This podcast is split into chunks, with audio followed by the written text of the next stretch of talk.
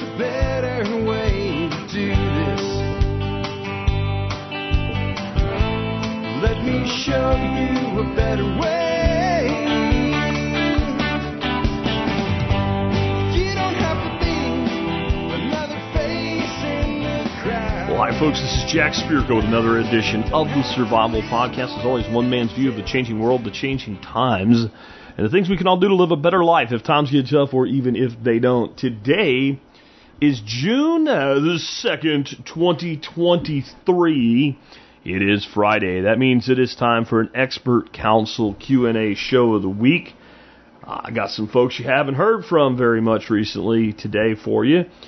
One group you always hear from every week, except if it's a really short week, is Ron Paul and his team with the Liberty Highlights. Today we have Dr. Paul talking about how Congress is literally stepping on the national bankruptcy accelerator. I completely agree. Dan McAdams over there will talk about the danger of escalations in the Russia-Ukraine war, and it is a very dangerous situation, and all we have to do is stop being stupid, but I don't think we're capable of that. And when I say we, I mean our government. Chris Rossini says why people with power keep multiplying problems. I'll be interested in hearing that one myself. I bet I have something to add to it.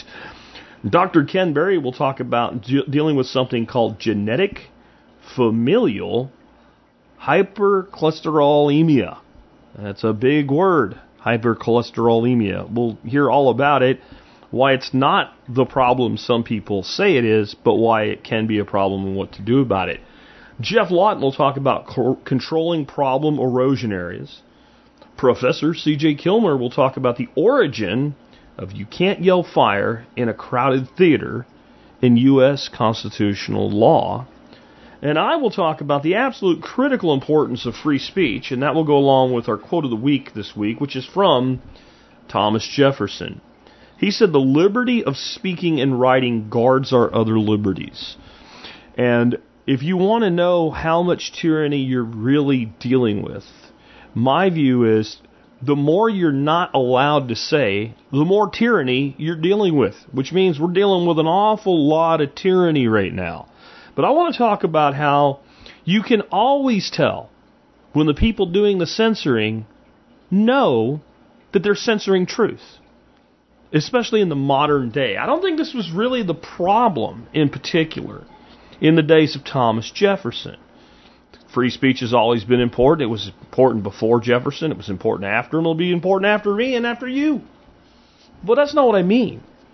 There wasn't the ability to execute coordinated censorship like there is today because print media was the primary way that people got their information. It's much harder to censor somebody's ability to publish a, a, a newspaper and distribute it than it is to censor electronic information. And so people relied a lot more on print media back at the time. So today, this is a larger problem. By, by enabling greater reach with technology, eventually we enabled greater censorship via technology. And I'm going to talk today in my anchor segment about why it is so important that we continuously fight back against this. It is the essential liberty from which all other liberty springs in a society. All of that in just a second. Before we get into it, just want to remind you guys, unless something's changed, because I pre-recorded this week's episode, there's still tickets that should be on sale for the 15-year anniversary party. If they actually sold out in the first day, I apologize for that incorrect information, but I'm trying to get ahead this week. I'm going to be spending time with my nieces tomorrow, which for you is yesterday, uh, and I'm going to be taking Friday off as well. So, short week, had to cram a bunch of it in, so uh, just wanted to throw that out there. With that, also do want to remind you guys that uh, there really is a, a, wonderful program that John Bush has put together. It's called the Exit and Build Accelerator. You can find out more about it in a post at the Survival Podcast blog, and there'll be a link to that in today's show notes. Uh, for episode 3313. And the reason I'm making sure I include that is it expires today. It's kind of a program that, you know, kind of everybody travels through it at the same speed. So uh, they're closing sales on it today. I didn't find out about it until Wednesday. So, uh, with that being the case, only had a couple days to let you know about it. Figure I'll slip it in here Uh, and this episode should go out nice and early on this Friday. So hopefully, if you're hearing it now and you didn't know about it, you still have time because it's a pretty cool program for people that do want to get up and out of the cities and out to the countryside.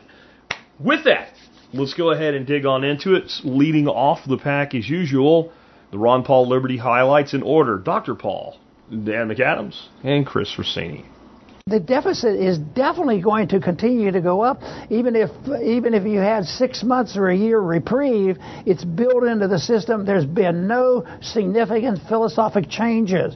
There's still a warfare state there's still a welfare state and there's still deficit financing and there's a lot of rhetoric that says they're against it. But i can remember a long time ago they talked about the same way. I remember barry goldwater talking about why the debt shouldn't continue. Could be troublesome. Well it's troublesome now. And uh, this, is, this is something that uh, will not change gradually. And as I've always said, it will change because it cannot be maintained. You can't have wealth uh, produced out of a printing press forever. You can deceive the people. You can fool the people into t- telling them there's value in your currency, uh, but the currency eventually goes to pot, goes to, yeah, it does go to pot. it goes it goes down in value, and that's the tax, and that's what's happening now. This idea that inflation is over and the economy is booming again, uh, there are some positive signs, but I'll tell you what, they haven't changed policy. The monetary system is the same, and it's been steadily eroded, especially since 1971, and there's no resemblance to what the founders intended for us to have that would restrain the growth of tyranny over a republic. This is from Washington Post. Drones hit Moscow, shocking Russian capital after new missile attack on Kiev. The claim is, is it's a tit for tat. The missile attack on Kiev, apparently, according to the Russians, hit the military intelligence headquarters in Kiev. It's significant because it's the first time Ukrainian drones have gone into Moscow in civilian areas. You know that one drone tried to hit the Kremlin unsuccessfully. Sobyanin, who's the mayor of Moscow, said drones struck two residential buildings in Moscow, causing minor damage. So it was hardly shock and awe, Dr. Paul, like we saw mm-hmm. in Iraq when we completely leveled Baghdad.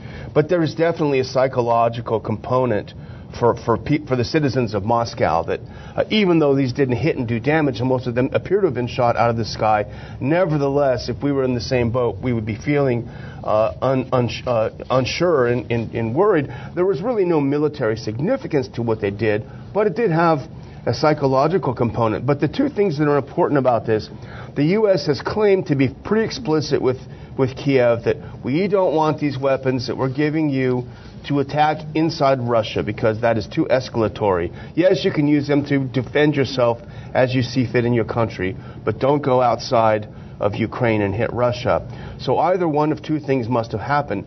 Either the U.S. expressed itself very clearly to Kiev saying, do not hit Moscow with the weapons that you're getting from outside, and Kiev said, we don't care, we'll do what we want. Or the U.S. is tacitly approving of these attacks inside Moscow. Either two are not good news for anyone with a sane head because if Kiev is not listening and the U.S. is not saying, okay, if you keep doing it, no more weapons, as we would with other allies, that's one thing. But also, if the U.S. is pretending to play a, uh, put a blind eye on it, that is a real escalation that it, it's uh, certainly people who are worried about World War III should stand up and take pay attention. One of mankind's uh, big challenges, each individual's challenges, is understanding how little we actually know. Uh, that is the big problem with government, you know, and that's why the U.S. Constitution, as imperfect as it was, it was meant to keep government small. It failed. Unfortunately, we now have the biggest government ever in the history of the world, so it obviously failed. But they tried, and you can see just the hubris of people in power. They don't understand what they don't know. And, you know, they think that they're going to fix something with a regulation, uh, and they create new problems, two new problems for every regulation, and they, they just keep multiplying regulations and multiplying problems. Same thing with foreign policy. They think that they could go across the world and remake a country. They fail miserably, but they just move on to another country. and fail again and again. And in our case, with our empire, the failures are piling up.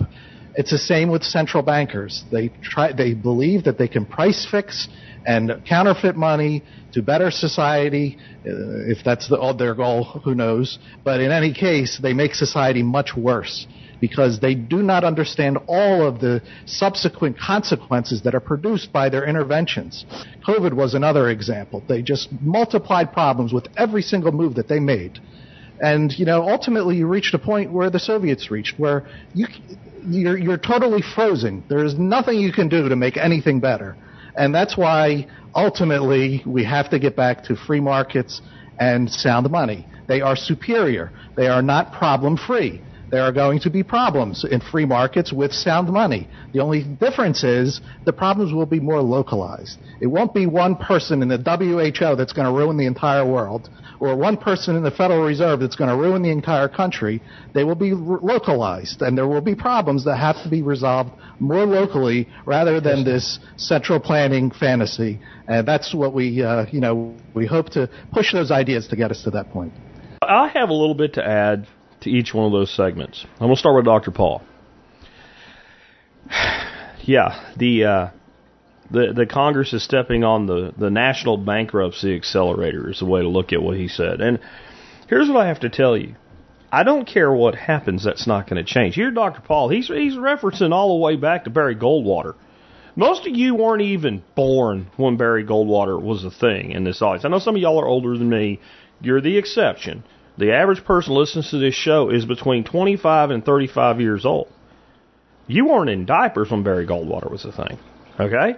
And it's still going on. And it's still going on. And it's still going on. And it will continue. And here's here's the bigger reason as to why. It's not just because the congressional ass clowns keep spending money. It's because the system is designed to work this way. A system that is supposed to have a stated goal of 2% per annum inflation has to have an expanding debt if the inflation is based on the monetary supply and the monetary supply itself is debt. Right? Debt. Right? You know, I said death, but it kind of is eventually national economic death. They will have to rebase the currency at some point. There is no way around this. Um, everybody talks about the debt, but the real number that people need to be looking at is unfunded liabilities. Unfunded liabilities, you can find it at the National Debt Clock, and unfunded liabilities are bills we will have to pay, non discretionary spending like Social Security and the debt and interest on the debt, etc. The things that the bills, think of it in your house, your mortgage, and your electric bill. You don't have, well, I guess your electric bill you have some discretion on, but whatever it is, you got to pay it. And you can project out pretty well what it's going to be on a monthly basis by looking at the past. Well, we have unfunded liabilities of 187 trillion dollars between now and the year 2055. This is not, well, maybe. This is, the number, if anything, is low. It's low, 187 trillion, and it grows every single second. I, I, I encourage you someday, if you've never done it, go to usdebtclock.org, and for the unfunded liability, scroll down to like the, the last row of numbers that are, are moving on a ticker upward. And it'll be on the bottom right hand corner, right above where it says gold and precious metals. 187 trillion, 969 billion, 325 million, and counting. And I just watched it go up another million dollars since I started this. I'm not kidding. So that's a growing number. That's at any given second right now. And it, it is now Friday, and I recorded this on a Wednesday afternoon. Uh, it may conceivably be noticeably higher. You know, it might be 970 million after that 187 billion, just in a couple days. Go check it out and see. So that's money we're never going to have. We know we have to print it. So what's the break point? Where does it break? Right now, the U.S. national debt stands at $31 trillion. The Congress just agreed to spend another $4 trillion that we do not have. Eh, it'll be all right. Don't worry about it. You know, sooner or later, we're going to have a real come to Jesus moment with this economic situation. And for people that have not prepared in any way, it's going to be even more painful than it will be for all of us. I'll just say that. Uh, next up, you know, this idea of Ukraine hitting inside Russia, if you're just looking at it from a standpoint of, well, it's a war and these two countries are fighting and Russia's in their country, right? Okay, you have to understand something about psychology and what ends up happening in escalations of war. If you think about this, I, I know this is an unpopular opinion, but Russia has used a tremendous amount of restraint in this conflict. Oh, they invaded Ukraine. Yes, they did. Into a region that's been in an active civil war for nine and a half years now that the TV never told you about. They just said Russia, Russia, Russia, or Ukrainian allies. Again, Ukraine is not an ally. There's no official alliance with Ukraine, and I defy you to show me one. But Russia has operated almost, now in the very beginning they pushed further in and then pulled back, almost exclusively within the region that is in, in, in, in contest. And the, like 90% of the people that live there want nothing to do with being part of Ukraine, especially after the United States illegally overthrew an election in 2014 and installed our own puppet, i.e., Zelensky. Okay? That's what happened. And Russia has not bombed you know, Western Ukraine into the ground the way that they could have. They have used restraint, and Ukraine has used restraint, and it almost boggles the imagination. How does this work? War is about using force to settle a disagreement as expediently as possible. When you start invoking nuclear power, though, into this, and you've got a proxy war between the two largest nuclear powers in the world, restraint is required because the ultimate result of full use of force is untenable to either side. Nobody wins. And that's why there is this holding back by both sides. But the escalation is dangerous. And I can give you, I, will play a little bit of CJ Kilmer here for you, okay? Pretend to be CJ and invoke some history. During World War II, there was a point in time where, and I don't remember the exact mission, but it kind of everything went wrong. And and the British, who were not at all unwilling to bomb civilian targets, like totally bombed the shit out of civilian targets in Berlin, and it was not intentional. And what ended up happening is Hitler flipped his shit and started bombing the shit out of residential areas and civilian areas in London. This actually hurt Germany. Because instead of focusing on military power, they were focusing on revenge. Now, you can say, well, Hitler was crazy. Look, all I'm saying is certain things that happen in escalation of war result in irrational return from the opposing side. And then you start on a pathway of escalation, which can be exceedingly dangerous with modern weaponry. It's the you know the the f around and find out. Well, everybody's effing around at about a four and a half to a five right now, but we can go from a four and a half to a five to a ten really really quick, and annihilate life on the planet as we know it if we're not careful. This is ridiculous, and the only thing needed for this conflict to end is for us to stop touching it. If we weren't touching it, the two sides would have came to a peace a long time ago. You may not like that, but it's true, and it would be better for Ukraine and better for Russia in the long term. We're not doing this for the benefit of Ukraine or Ukrainians. No. There are, I mean, literally thousands a week Ukrainian males dying in this conflict that don't have to be. The country is being torn apart, and we don't. When I say we, I mean back to the oligarchs and the people in power and government. We don't care about that. We care about what we want.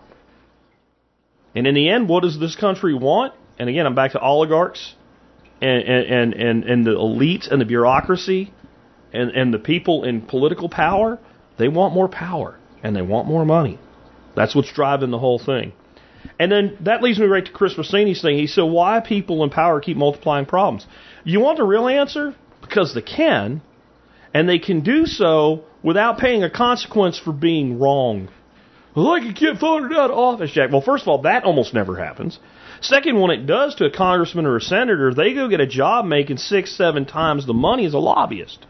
How much of a pun? Or they go to work, you know, inside the corporate apparatus or they go in a revolving door between bureaucracy positions and things like cabinet positions and stuff, and working for the corporatocracy and being lobbyists. There's no consequence to being wrong, and you have the power to do things. So, you know, there was an invocation there of the Constitution, as flawed as it is, because it failed.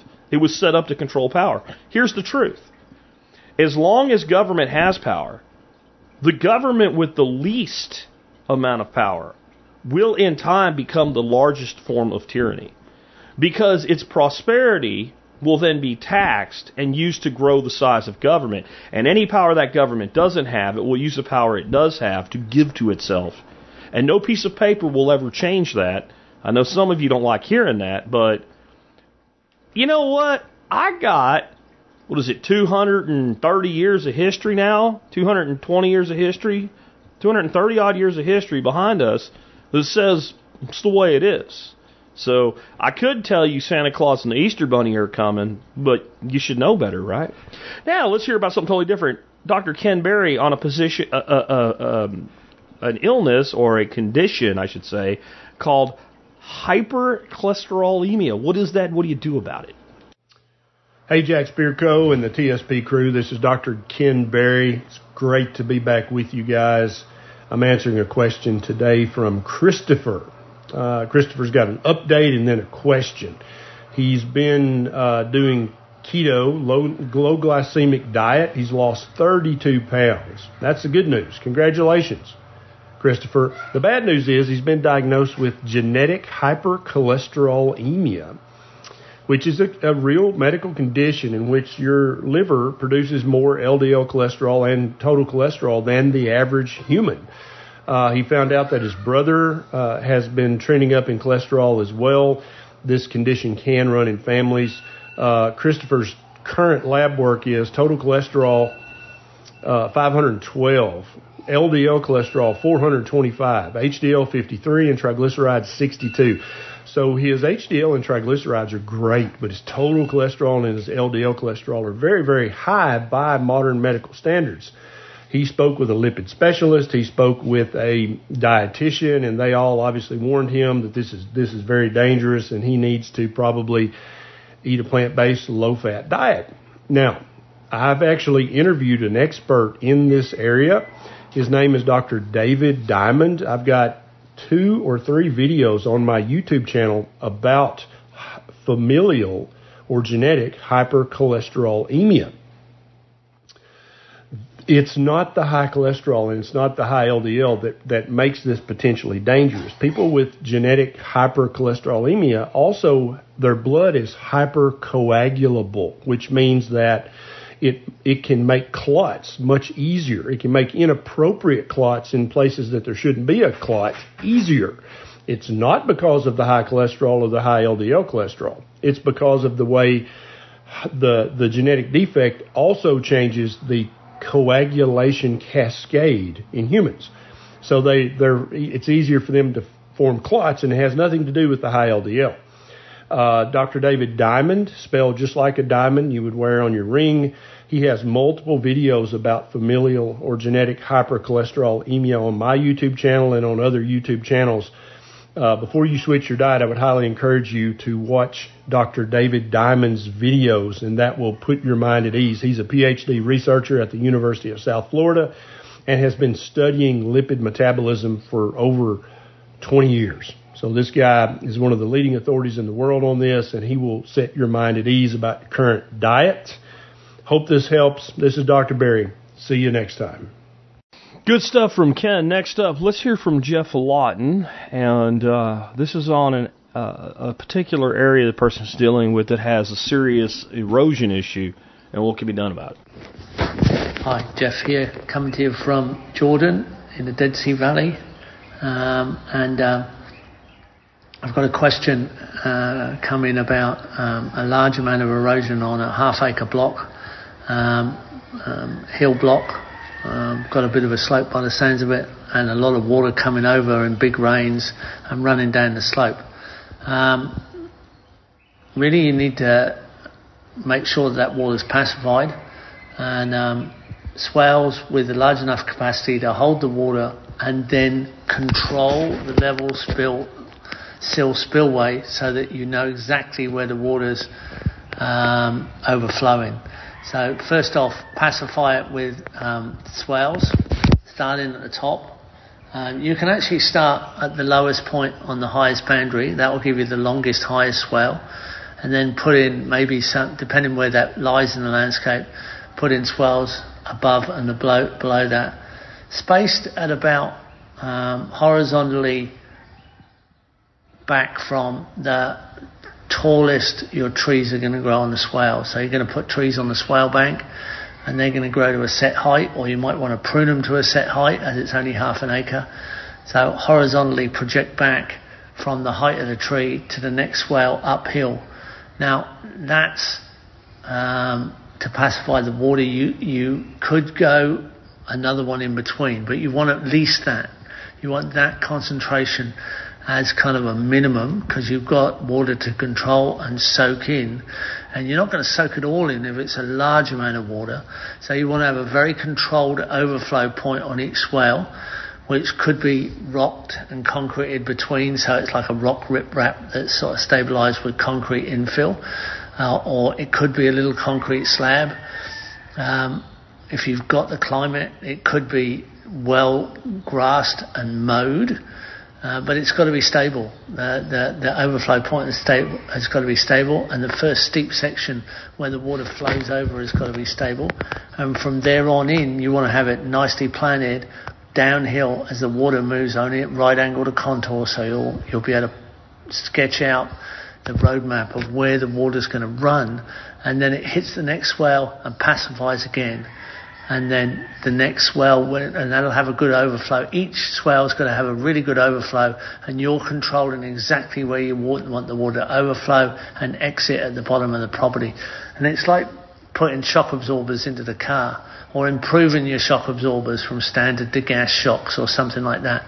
It it it, it just takes a, a, quite a lot of the inertia out of the water, and and allows uh, a reasonable volume of it to soak in and that makes it easier for you to grow trees on the swale on the lower side of the on the lower side of the swale on the swale mound, and the root net helps the whole thing function, and it just gets better and better over time. There you go. Good stuff from Geoff as always. Now we're going to have a little bit of a history lesson. CJ Kilmer is going to talk about the origin of a phrase. I would say just about anybody, you know, with an IQ over 80 has probably heard. You can't yell fire in a crowded theater. It being a, con- a, a, a connotation that there are limits to the right of freedom of speech. If your if your claim, you know, causes harm, well, maybe we put a limit on it. We'll hear what CJ says about this, but I want to point something out that very seldom gets pointed out when when this this you know phrase is brought up uh, to justify the censorship of speech. It is completely legal and morally right to yell fire in a crowded theater if there is in fact a fire in a crowded theater. At least the one that you're in when you're yelling fire, to warn people that it's actually happening. And I just want you to think about that, and that kind of primes my anchor segment, which will be on free speech. Uh, before that, though, we have CJ, and then we have one more segment before we get to that. Hey, this is CJ from the Dangerous History Podcast, and I'm answering a question that is, what is the history behind the phrase, you can't yell fire in a crowded theater? And I think the listener is specifically um, asking, you know, in regard to the First Amendment and free speech and all that. So, where that phrase entered into American constitutional law is in regard to a Supreme Court decision from 1919 called Schenck versus United States. And that was a case that came out of World War I, and in particular in regard to the violations of free speech that occurred during U.S. participation in World War I. And there were massive encroachments on free speech under the Sedition and Espionage Acts that were passed during the war. So this particular case had to do with a socialist activist who was giving out like leaflets in some busy public venue. And this is a case where I absolutely agree with socialists. The leaflets were saying that the military draft for Americans for World War I was immoral and unconstitutional. And an activist giving out these pamphlets was arrested and charged under the Espionage Act of 1917. And ultimately it went to the Supreme Court and a majority on the court ruled in favor of the socialist activist being, you know, convicted and sentenced and all that despite the First Amendment. And the court's decision was written by the famous Justice Oliver Wendell Holmes Jr. And he basically said that in wartime, and really kind of in any major emergency type situation, the Bill of Rights kind of goes on hold, sort of gets suspended. And things that would normally be fully protected by the Bill of Rights, like free speech, suddenly are no longer fully protected. This, of course, is in line with the progressive view of rights, which is that your rights are not these natural, eternal, unchanging things, but that instead your rights are kind of like whatever it's convenient for the government to allow you to have given the circumstances at the moment. And so the part of Holmes's opinion that uses this phrase, he says, quote, the most stringent protection of free speech would not protect a man in falsely shouting fire in a theater and causing a panic. The question in every case is whether the words used are used in such circumstances and are of such a nature as to create a clear and present danger that they will bring about the substantive evils that Congress has a right to prevent. It is a question of proximity and degree. And while some aspects of this decision were rolled back a bit by some subsequent court decisions, this overall idea that there are these limits to things like free speech has largely endured, both in the courts and in kind of popular conceptions and politicians' lingo. So, yes, to give out pamphlets against a military draft might be protected First Amendment activity during mellow peacetime, but during war it is dangerous and can bring about substantive evils. Now, one thing I always point out in regard to this decision is that Holmes said specifically falsely shouting fire in a theater and causing a panic. So yeah, if you knowingly falsely do something like that, you've done something wrong and that's a type of speech that perhaps many or even most people would agree should not be legally protected. However, what if you shout fire in a crowded theater because there actually is a fire? Well, it still might cause some, you know, chaos and, you know, crowds running for the exits or whatever. But would anybody say that you were wrong to shout fire if there actually was a fire? And so I would say that in this case, the socialists giving out these pamphlets were not shouting fire falsely. They were making sound moral and legal arguments against the military draft and that because their arguments were sound and were not lies, you know, you could disagree with the points of view expressed in uh, these pamphlets they were giving out, but these were not lies. These were not false. They had, you know, a reasonable argument against the military draft.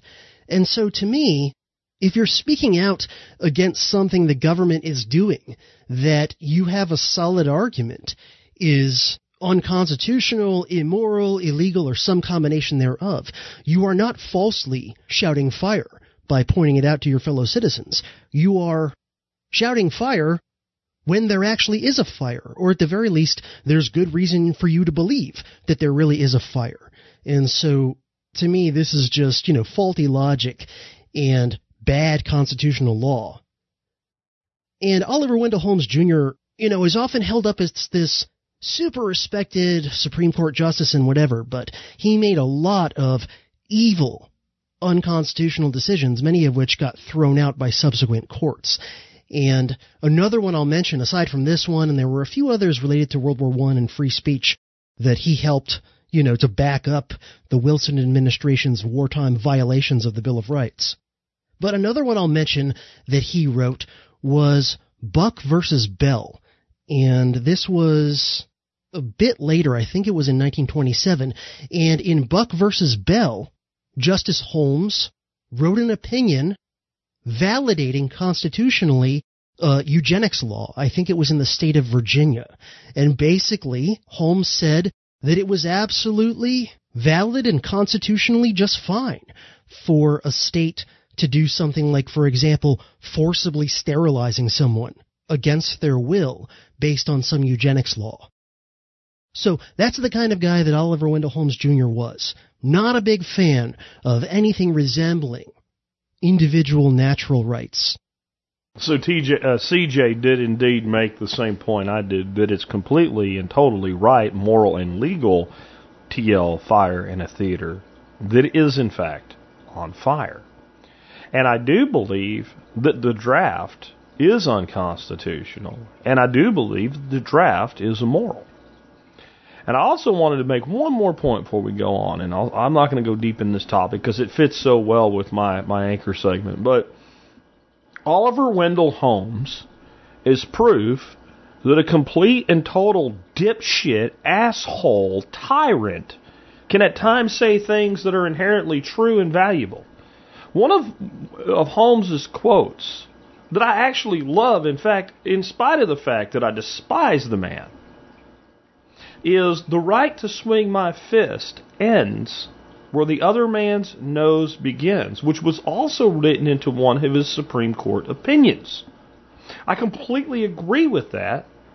It's just interesting to me that people in power, as I said earlier during the Ron Paul segment, tend to make mistakes when there's no consequence to their being wrong and there's no alternative to not following along with what they say. Holmes knew the right way to handle that. I'm not harming anybody by expressing my political opinion, but you think it's okay to throw me in prison because, well, it just comes down to this. When you give people enough power, they pre- end up placing inevitably preference above principles. And that's why people that don't want power are generally the ones that stick to putting principles above preferences. There's a lot of things I would like to be a certain way in the world, but my principle is that liberty is more important than what I want. Would I survive in that belief if you gave me significant power? I would like to believe that I would. I know that I will never be tested because I so despise the concept of that type of power I wouldn't take it if it was handed to me. And the real reality is, I'm not sure any of us could resist that temptation. You know, expert council member Nick Ferguson put it this way one time. He said, I wouldn't be president. You could pay me a million dollars a year to do it and guarantee me two terms in office, eight years. I wouldn't want to be president because the president can't really do shit. But I'd be king. I could get some shit done if I was king, even just for a couple years. Thing is, I'm not so sure that's true. I got his point. He was making a joke. We were all drinking, so I'm not picking on Nick. But I think the reality is that the lure of the Ring of Power, indeed, is way too powerful for anyone to actually put the ring on. With that, before we go into my thoughts on free speech and how imperative it is to liberty, let's hear from Josh, the Renegade Butcher, on cooking steak. Hey there, Jack and TSP. Just wanted to throw out another question here or an answer for the expert council. I've been getting a lot of questions lately from new followers on Nostr, as well as some folks in my Telegram communities asking about things like seasoning or cooking steaks properly and how to actually manage to get it done for somebody who doesn't have a background in it, who doesn't really uh, have much experience cooking um, some frustrations with uh, I don't know what to do beyond salt, pepper, garlic, which is always good to begin with, uh, up to how do I cook a steak and not just ruin it because I always either overcook it or undercook it. So to tackle first seasoning, uh, that's that's so open. It just really depends. It depends on your individual preferences. I believe that variety is the spice of life. No pun intended when I'm talking about seasonings and spices here. So I never want to have to eat the same steak twice. Now, granted, I often use the same seasoning blends myself because I found what I do enjoy, but I, I like to rotate through a few different recipes. Salt, pepper, garlic is never a bad place to go. Um, adding some herbs, like some aromatics such as uh, rosemary or thyme, um, is always a great way to go. I tend to like to use those more in a uh, a basting application myself later. I'll touch on that a little bit more in the cooking. However, there's nothing wrong with going with some Cajun seasoning now and then. Spice it up a little bit. Add something different. Try something different. Do a little bit of lemon pepper. You know. Now, if you're on a restricted diet, say especially if you're dealing with uh, carnivore and you're eating primarily, you know, beef or or you know just single cuts of meat, it can get a little bit boring. No matter how good it is, no matter how much we love it, it can get a little bit monotonous if you're eating stuff seasoned exactly the same way. There's nothing wrong with just a little bit of salt and it's going to be delicious, but try some, uh, try something different. You know, don't be afraid to experiment because worst case scenario, you have one meal you didn't quite enjoy and you learn from it. That's the beauty of cooking. That's, uh, that's the journey. So as far as actually cooking a steak, I think the number one thing I can tell somebody is get an instant read meat thermometer and learn to use it. Now, I will say, confess, I, I cook a lot of steaks that I don't temp because I've been doing it for a long time and I, I can pretty much tell once you reach a certain point in your, your cooking journey, you, you pretty much kind of can do it on autopilot. To me, it's not difficult to make a steak. A steak's actually one of the easiest things that you can cook.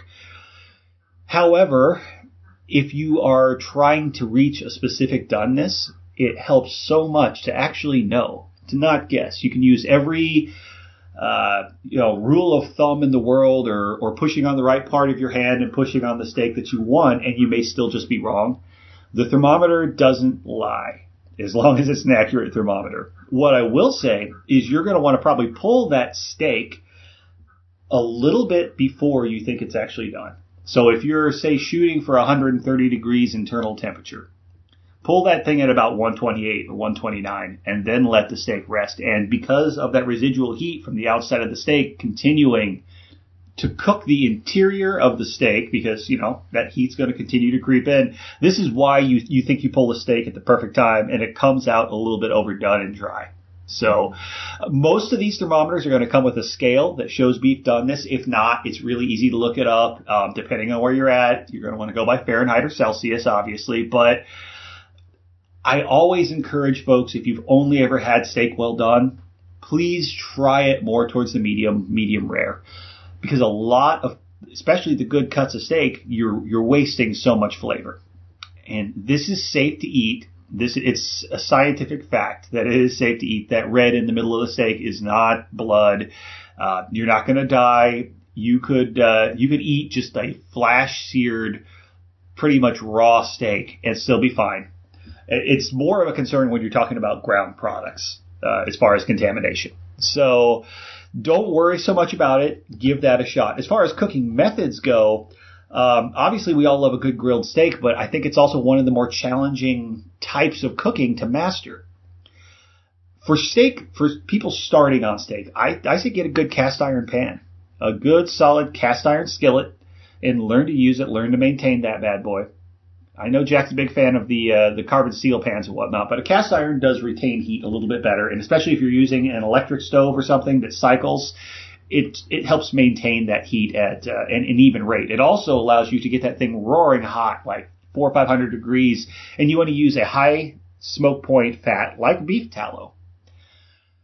The idea is you want to take a, a good steak like a ribeye or a porterhouse or whatever, and you're going to hot sear it for a bit on each side. You're going to get that thing nice and roaring hot. Ideally, you have salted this thing and seasoned it a bit. Let it kind of sit on a rack in your refrigerator for at least 20 minutes. Helps dry the outside out. It's called dry brining. Highly recommend doing that. Sear all sides of this steak, and then as you flip it on the last side, I mean, be sure to sear that fat cap and everything as well. As you flip it to that last side, drop your temp to a medium low and then toss in some some butter or some bacon grease, and I like to toss in then some sprigs of like rosemary or thyme or whatever fresh herbs you've got, and continue to baste that steak until it reaches the doneness that you want. Uh, just basting it the whole time, either with a spoon and you know incorporating those herbs into that butter. You're basically making a hot compound butter as you work. Or uh, I'll take tongs and I'll just uh, utilize those uh, those herbs, those aromatics, to basically baste those uh, those oils back up onto the steak, and then take it off, rest it. Please rest it for at least 10 minutes. If you're not resting your steaks, no matter how you cook them, you're doing it wrong.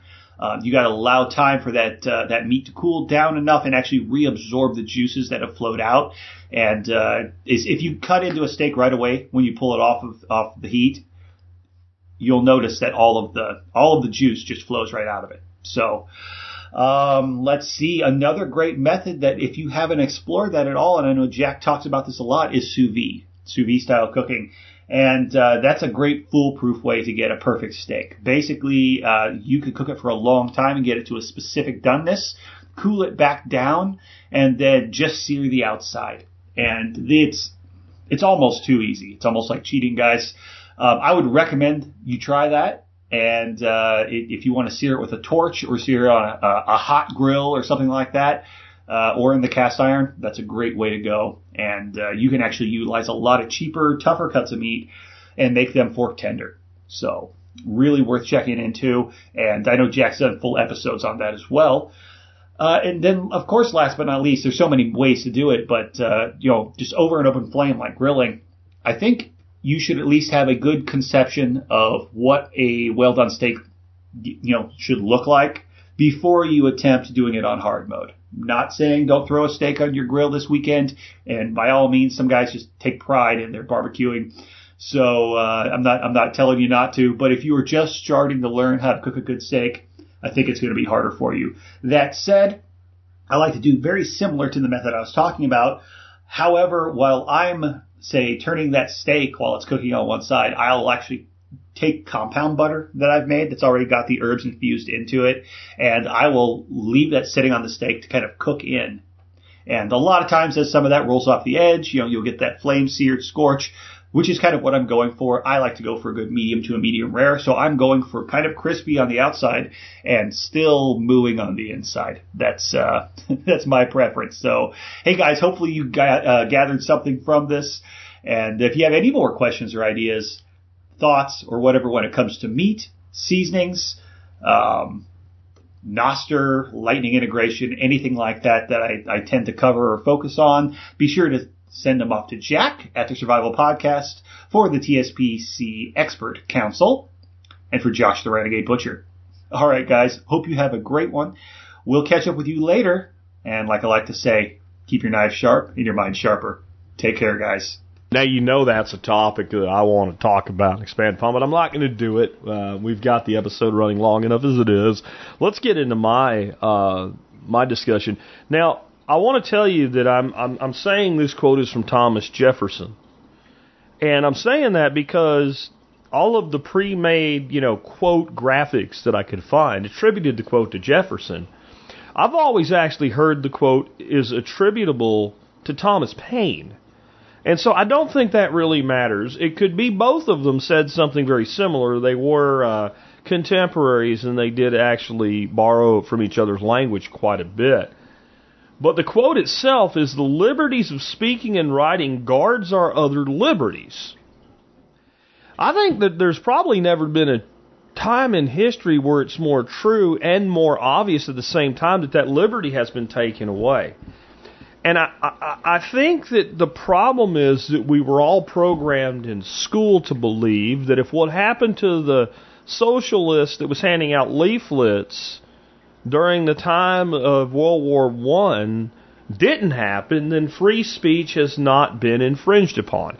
And what I mean is this guy, he printed his leaflets, he went out, he handed them out to people. People, most people that got one probably threw it away or yelled commie at him or something. Like, because the, the mindset of the American people at that time during the draft was a, a, a super majority of all in on the war, and it had a lot to do with the sinking of the Lusitania. And Germany had kind of painted themselves into a box with this unlimited warfare at sea that was untenable to the average American. And before that happened, make no mistake about it, the average American's opinion was Europe is Europe's problem. We don't need to send our sons there to die. And it was definitely a propaganda campaign. And there were voices that said, hey, Germany said, don't put Americans on this ship. But it didn't matter in the end. The public opinion. So this guy wasn't going to have an impact. But they threw him in the clink. And the Supreme Court decided it was okay to throw him in a clink, clink for handing out a pamphlet that expressed an opinion, and then Holmes, Justice Holmes, compared it to shouting fire in a crowded theater that actually could get people trampled to death when there was no fire. This is an opinion. Now, why did the establishment so vehemently attack this opinion? It's the same reason they do it today. They just do it by other means. When you know you're looking at tyranny, is when a expression of the freedom of speech is both viciously attacked and is true. And I'm going to tell you something. Freedom of speech is in general, not always, but in general, only attacked. In other words, most of the time. When the speech that is being spoken is true. I know that sounds crazy, but think about it. While the crazy shit was going on with COVID, and people like me were saying, hey, hydroxychloroquine along with zinc and uh, supplemental antibiotics for secondary infections is a valid treatment protocol for people with severe COVID, we were attacked. Ivermectin the same way. But while this was going on, while YouTube was threatening to cancel my account for expressing my opinion that was backed up by multiple medical doctors, and medical doctors were threatened with removal of their license for prescribing a medication that had been safely prescribed off label for over 70 years. While all that was going on, there were lunatics with giant expanding YouTube channels claiming the earth to be flat. Think about that. No one censored them. And they have huge, by the way, if you think that it's only like three or four people dumb enough to believe the earth is flat, there are millions of idiots. And you, if you believe this, I am sorry. I don't care how mad it makes you. You are an idiot. You are a complete idiot. There are millions of idiots that believe the earth is flat and believe it's a government conspiracy to tell you that it's round. They don't know why that conspiracy would be a conspiracy. They just claim it. They there are people, millions of them, that literally believe that Antarctica is a wall of ice, and if you keep going, there's a whole shitload more land and continents. Yes, they believe this, but they're not censored. Do you know why? Because they're clearly idiots. Because they're not speaking the truth. They are yelling fire in a theater without a fire just ain't much of a crowd to step on top of each other. They're a bit disruptive and annoying, but they don't mess up the establishment's plan. However, when you speak the truth, when you say, hey, look, here's a computer with the son of a former vice president and current presidential candidate, it's got a bunch of pictures of, uh, of, uh, of him on it banging hookers and talking about payments to the big guy from China that you'll get more than 40 former intelligence agents to write an opinion saying it's Russian disinformation when you damn well know it's true, and you will cancel the accounts of legitimate, large, long established press organizations like the New York Post in a coordinated attempt to silence the truth. You know, there's another quote I can add to this little segment. It sits in a meme as a pinned post on my Facebook profile where I no longer spend my time and suggest you don't either. And it's by George R. R. Martin, who said, When you tear out a man's tongue, you are not proving him a liar, you are only telling the world that you fear what he might say. Now, here's what's happened we've all been lured into a honeypot of censorship in modern social media. Most people, even if they say, well, I get my news from insert news organization here, what they mean is when they read shit that people repost on social media, they prefer that source. They don't actually get their information from it. They get their information from the modern town square that is Facebook, that is YouTube, that is Twitter, etc. Here's the reality. This is why I did this segment today. Fits well with CJ's, but it also fits well with the very lead segment from Dan, Mc, I'm sorry, from Chris Rossini and Ron Paul's group, why people with power keep multiplying problems. Because they can. Because they can. Because if you give a person power, inevitably, when they get to a certain point where they don't like the way things are going, if they have the power to change it, even if it's wrong, they'll give in to the temptation and they'll do it. If we add money to that equation in coordination with the power of the state, you can't get anything but what we have. Which is any time the establishment doesn't like what's being said, they reach out to their cronies and tell them to quash it. Now, Elon came along and gave you a good head fake that you're going to have free speech on Twitter. Then he went and just a few weeks ago appointed a literal member of the WEF, the World Economic Forum. This woman's a director of programs in the WEF. She's also an establishment media scumbag. She was pro lockdown, pro vaccine mandate, pro mask mandate, and she is very highly pro censorship. And he made her the CEO of a company he spent, what, 50, $50 billion to free? So, what you're back to is if you have a person or a small group of people that can make a decision about your right to speak and to be heard, I'll get to that in a second, it is only a matter of time before they abuse that power. So the only solution, and this is why I'm a fan of Nostr, is to create a way, a medium by which nobody's in charge. If you don't want to read it, you don't have to look at it. If you don't want to hear it, you don't have to listen to it. But no one should be able to get in the way of your right to read it, see it, or hear it. That's the key. And the only, I don't care about this whole, I can't say fire in a crowded theater day, right? The only way to have freedom of speech is to have unabridged, completely untethered, total free speech. And let people compete in the marketplace of ideas. I know this is very scary for some people, but did you know that I can post something you don't like and you can just not look at it? Did you know that I can say or do or post something you don't like, and as long as I don't actually break in your house, drag you out in a sleeper hold, knock you out, throw you in my trunk, drag you to my house, strap you down in a chair, put smelling salts underneath your nose, and make you stay awake and pry your eyeballs open and force you to look at it that you didn't have to? Did you know that? That you could, in fact, ignore me? And that would be the greatest power you would have against me is to ignore me? Did you know that? I think most of you did. Because this is what's always missed in the right to free speech. This complete shitbag, and that's what she is, I'm sorry, that Elon Musk hired. She likes rhyming things because she's in marketing and advertising and wants to capitulate people, you know, that are the woke crowd because they have all the money. Yeah. And what she said literally lecturing, lecturing Elon Musk, who then 90 days later gave her the job as Twitter CEO. Freedom of speech does not equal freedom of reach.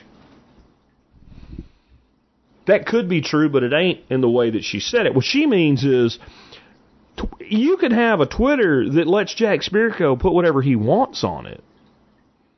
But it doesn't mean that his free speech is being conflicted with if you have to like individually go to his profile to see it. Just because you followed him doesn't mean he's entitled to have you see his shit. Because trust me, when you go to Twitter and you click on following instead of for you, the algorithm's still at play, and plenty of people you follow you will never see. That's limiting reach.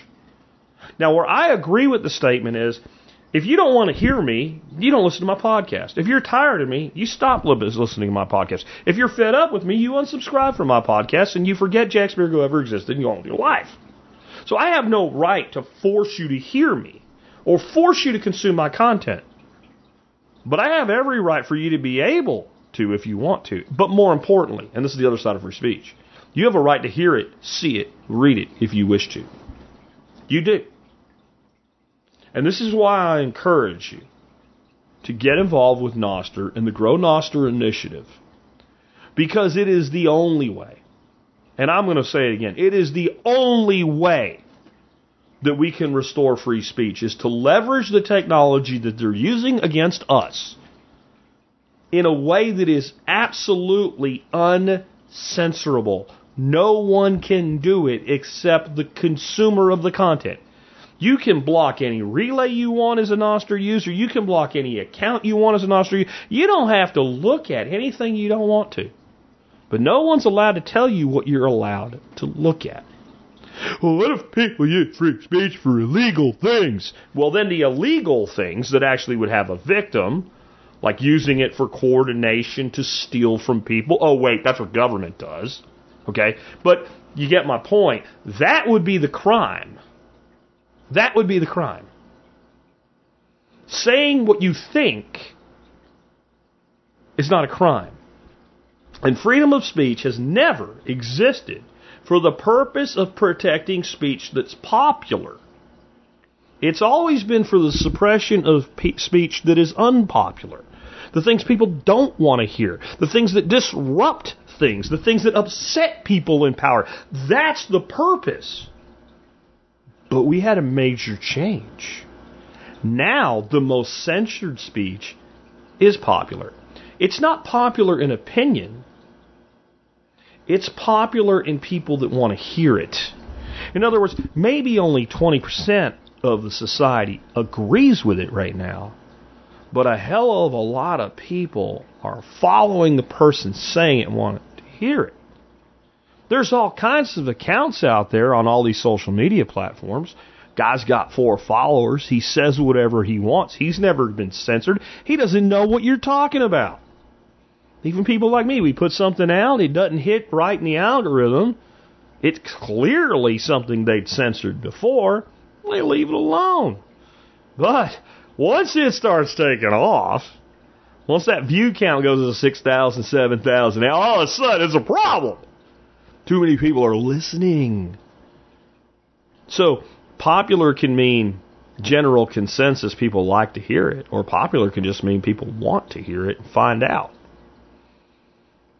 You have no choice going forward, folks. You're going to either be controlled or in control. This is why I've talked about things like AI. I said if your if your enemy has a weapon, you need an equal or better weapon. Right? So we need to learn to use AI so it's not used to just control us and the power behind it centralized behind a few elite people, which is what they want. That's why it's overhyped and undersold. Yeah? But keeps going, doesn't it? If they're going to use economics and corrupted money as a weapon, that's why yours truly won't shut up about Bitcoin because you need an incorruptible, uncensorable form of money. And that's what Bitcoin is, whether you want to accept it or not. Well, it's the same thing with free speech. If they are going to use technology to censor speech, then you need an equivalent weapon to your enemy, which is the ability to be to speak and to be heard by anybody that wants to hear you. And make no do not be confused about this. It is as much, nay, it might be more a violation to censor your right to hear something, even than to censor my right to say it. When you censor my right to say a thing, there's always somebody else that can say it. There's always somebody else that can point it out. I'm only one person. But when you start censoring the right of people to hear and consider competing ideas and arguments, then you've committed a true act of tyranny. So please, don't let this happen. Teach yourself these new technologies. Get involved and go listen to what you want to hear and say what you want to say. Because this is something no one ever argues with me about when I talk about it with the Second Amendment. I'll say the First Amendment. The Second Amendment, when I say the number one way to preserve the Second Amendment is not just to say you believe in the right to keep and bear arms, but for you to keep and bear arms and teach other people to do the same. Every time you create a new gun owner, the Second Amendment gets reinforced. Why? Because when they start talking about banning guns and confiscating weapons, etc., the person you've converted goes, wait a minute, that's me. As long as you don't own a gun, it's like when they talk about raising taxes on the rich, and you don't know what the hell that means. You don't know they mean you. That doesn't matter. It doesn't affect me.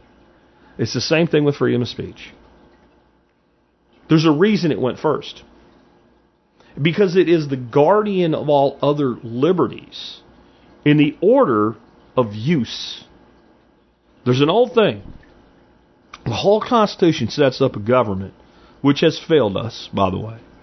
But the first order of change is the ballot box. Okay? Have you ever heard this before? The ballot box. And it says, please use them in this order. There's three elements to change in society. The ballot box, yeah. The soapbox, that's the First Amendment speaking your mind. And the last, the ammo box, that's the second. First and Second Amendments of the Constitution are the guardians of liberty placed in order of appropriate use. If you can defend against tyranny through logic and reason and rhetoric, the spoken and the written word, then you have an obligation to do that before you use violence. But when that fails, then you move to violence, and they know it too. And that's why they do it. They want you to be violent. Because then they can come up with more bullshit, like Oliver Wendell Holmes did, and saying, well, free speech doesn't really apply here because this person's doing a time of war. They're a dadgone terrorist. Use the weapons at your disposal. Completely use up the soapbox before you even think about the ammo box. With that, hope you enjoyed today's show. I know I did. It was a lot of fun. Hope you enjoyed this week, even though it was a short one. I think we had a lot of great conversations on the show. I'll catch you on Monday with another episode of the Survival Podcast. Just a real quick reminder you can only support us by doing what? Your online shopping beginning where? tspaz.com. Take care, guys. Catch you Monday. Are they gonna bail you out or just run you? They said you should have a house the American way. A dollar down, a dollar a month, and you never have to pay.